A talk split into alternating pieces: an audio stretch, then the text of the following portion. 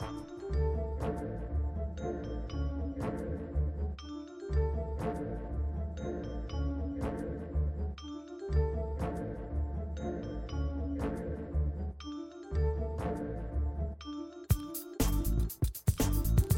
everyone, I'm Wendy Muse, creator of the Left POC Project, which brings you the history of leftists of color, one swipe at a time. And this is the Left POC Project podcast. So, on today's episode, I'm going to do something a tiny bit different. I had initially planned on um, doing part two of Teresa Santos's uh, information as Left POC of the Week, but I'm going to table that for tomorrow and absolutely do it tomorrow, regardless of what happens. Um, but today I was really tired. There was a lot going on. Um, and I decided that I wanted to instead read something from a very well known um, black leftist poet, um, Marxist in particular, but also black nationalist, um, and who someone who went through several stages and phases in his life, uh, politically speaking and that is um, I'm going to read some of the work of Amiri Baraka. So I'll go into his um, biographical information on another day entirely because it's a very it's a topsy turvy kind of story. Um, he's kind of been all over the map in terms of his politics and certainly has engaged in some um, controversial um, activities and has some had some very controversial viewpoints in some areas. Um, but I think that some of his work on Black nationalism and really how it is intertwined with a lot of um, major left issues is important for us to talk about. Um, so today I'm just going to kind of do um, a shorthand version of uh, Reading Revolution episode and read um, Something from You by Amiri Baraka. Uh, so let me just pull this up here. So, what I'm going to be reading is actually an essay called Black is a Country. Um, he wrote this in 1962, and it goes into, um, you know, some of the issues that I think are still really, really relevant. I mean, the fact that there are still people on the left who are arguing about whether or not um, indigenous sovereignty or black nationalism are the same thing as white supremacy is just absurd. Like it's it's kind of frightening actually. Um, the degree that that kind of discussion is thrown around, um, and it's very reductive and one that doesn't take into account the oppression that Black and Indigenous people have experienced and continue to experience in the present, and that our desire to come together on many issues and exclusively so is not so much a rejection of our shared interests with other people of color or with uh, white people, for example, who are oppressed, but out of the purposes of recognizing the degree to which we have uh, been and continue to be oppressed, and why sometimes, you know, we need kind of a, a collective break um, from elements of the society that continue to harm us. And I think sometimes, um, you know, white leftist comrades don't fully understand that. Some are a little bit more willing to listen and understand where people are coming from when they take this sort of um, approach, but some others are very reluctant to listen to uh, the needs of these types of nationalisms and how they actually can and do operate alongside other um, more economically focused leftist tendencies. So um, I just wanted to read his perspective. It's something different for me to do the, for this Podmas uh, series, but I thought it would be a nice little break uh, in between some of the more personal stuff that I've been talking about, or like kind of doom and gloom type stuff. Um, I thought this would be a little a little bit different. So here we go. Um, and oh, I should say he uses quotation marks a lot. Um, I'll just say quote unquote, uh, but it's important to mark those just because you can't see me making air quotes. So I will just make sure that I mark them uh, verbally for you all. So the title of this essay is quote unquote Black is a Country. To a growing list of quote unquote dirty words that make Americans squirm, add the word nationalism. I would say that the word has gained almost as much infamy in some quarters of this country as that all time anathema and ugliness, communism. In fact, some journalists, commentators, and similar types have begun to use the two words interchangeably. It goes without saying that said commentators, etc., and the great masses of Americans who shudder visibly at the mention of those words cannot know what they mean. And it is certainly not my function here to rectify that situation completely. But I do think that unless the great majority of people in this country begin to understand just exactly what nationalism is, or at least that variety of nationalism which is most in evidence among the smaller, so called uncommitted countries of the world, they will pass from the scene like the boxer who, quote, never knew what hit him, end quote. The concept of quote acting in one's best one's own best interest end quote is certainly not unknown to America or to the rest of the so-called free world, which I am told includes Portugal, South Africa, and parts of Mississippi. In fact, I would say it is just this concept which has allowed the Western peoples to main, remain for so long the richest and best fed in the world. No matter what people or countries had ultimately to suffer while they were pursuing these quote unquote best interests, the pragmatic efficiency of England, France, or the United States in accomplishing such ends is almost legendary. Weird historical quote unquote music in the so called opium wars in China, Britain, the defense, quote unquote, of the Suez Canal, Britain and France, the Spanish American and Castro American Wars, the United States. Some examples, both recent and long past, of this quote unquote best interest doctrine as applied by the West leaps immediately to mind. And these kinds of activities can also be included within the definition of nationalism. So it seems strange at first to see Westerners squirming at the mention of a concept and or practice they themselves have been most responsible for perfecting. There is a cosmic analogy to the fact that in con man language, quote unquote savage means quote unquote sucker. The quote unquote rub, of course, is that when another people or country who have been used or exploited because it served the best interest of a western power suddenly becomes politically and or physically powerful enough to begin talking about their own best interests which of course are usually in direct opposition to the wishes of their exploiters.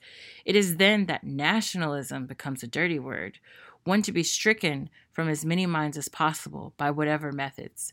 To my mind it is absurd to think for a moment that the people who killed Patrice Lumumba thought he was a communist they understood exactly what he was. And it seems a simple enough conclusion to me that most of the so called quote unquote hotspots in the world are caused by the same conflict of quote unquote nationalisms, even in our own South. A historical aside, but the Civil War in the United States was, of course, the victory of the industrial interest in the country over the agricultural, a kind of nationalism.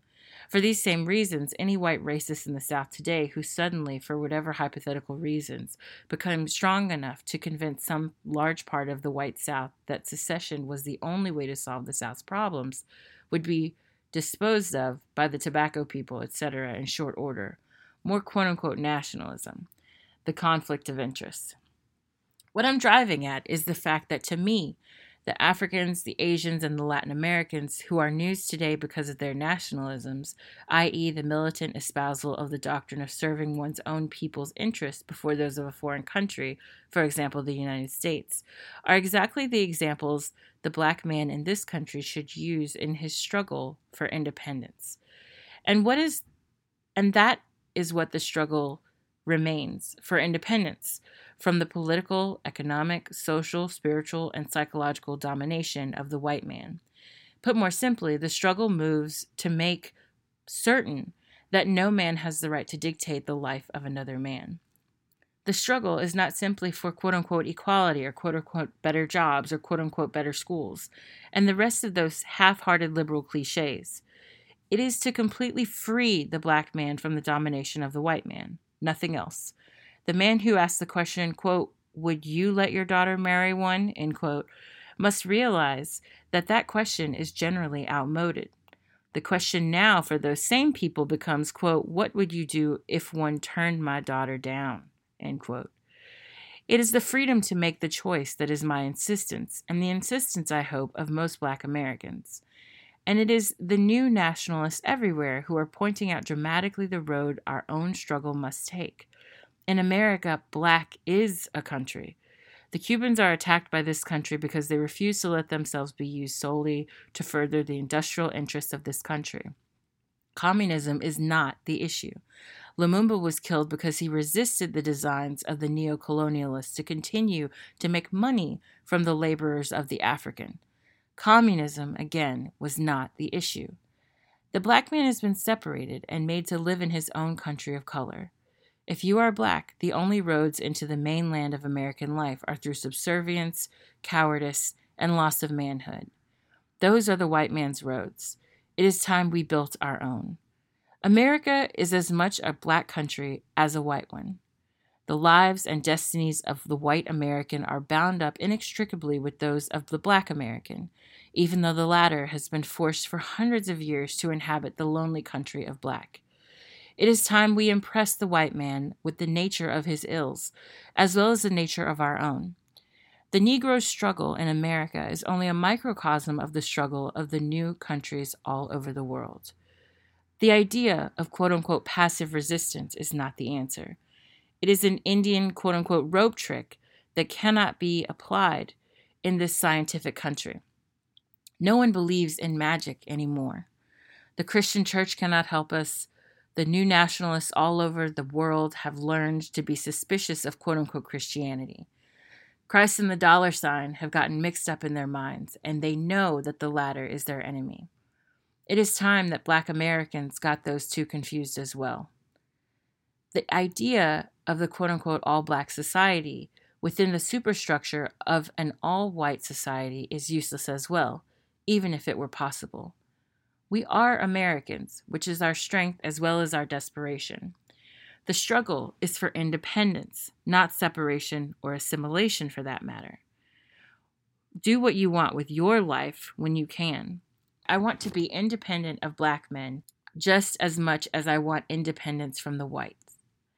It is just that achieving the latter involves all black men, or at least those who have not already taken those available roads into the mainstream I mentioned earlier subservience, cowardice, and loss of manhood. This struggle has first got to aim itself at those black men who have already taken those three roads of quote unquote success, the quote unquote rubber stamps of our exploitation. Usually, as we know, those rubber stamps are set up as our quote unquote leaders, official Negroes, they are called. Good. Let them be official. It only means that they are as sick and useless as everything else in this country that has, of recent years, been unofficial.